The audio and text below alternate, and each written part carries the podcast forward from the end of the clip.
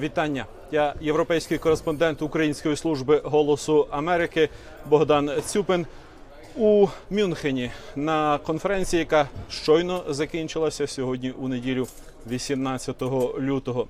І делегати, з якими я розмовляв тут, е, і учасники, сподіваються, що багато позитивних гасел, які пролунали тут з сцени за моєю спиною, будуть втілені.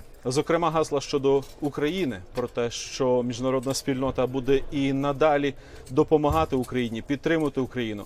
Не усе, що пролунало тут у Мюнхені, задовольнило, зокрема, українців. Я розмовляв з учасниками, які казали, що їм хотілося чути більше конкретики.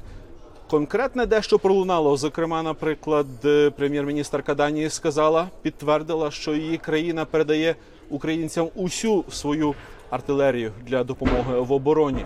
Е, Президент Чехії сказав, що е, вони знайшли кількасот тисяч е, додаткових боєприпасів для української артилерії.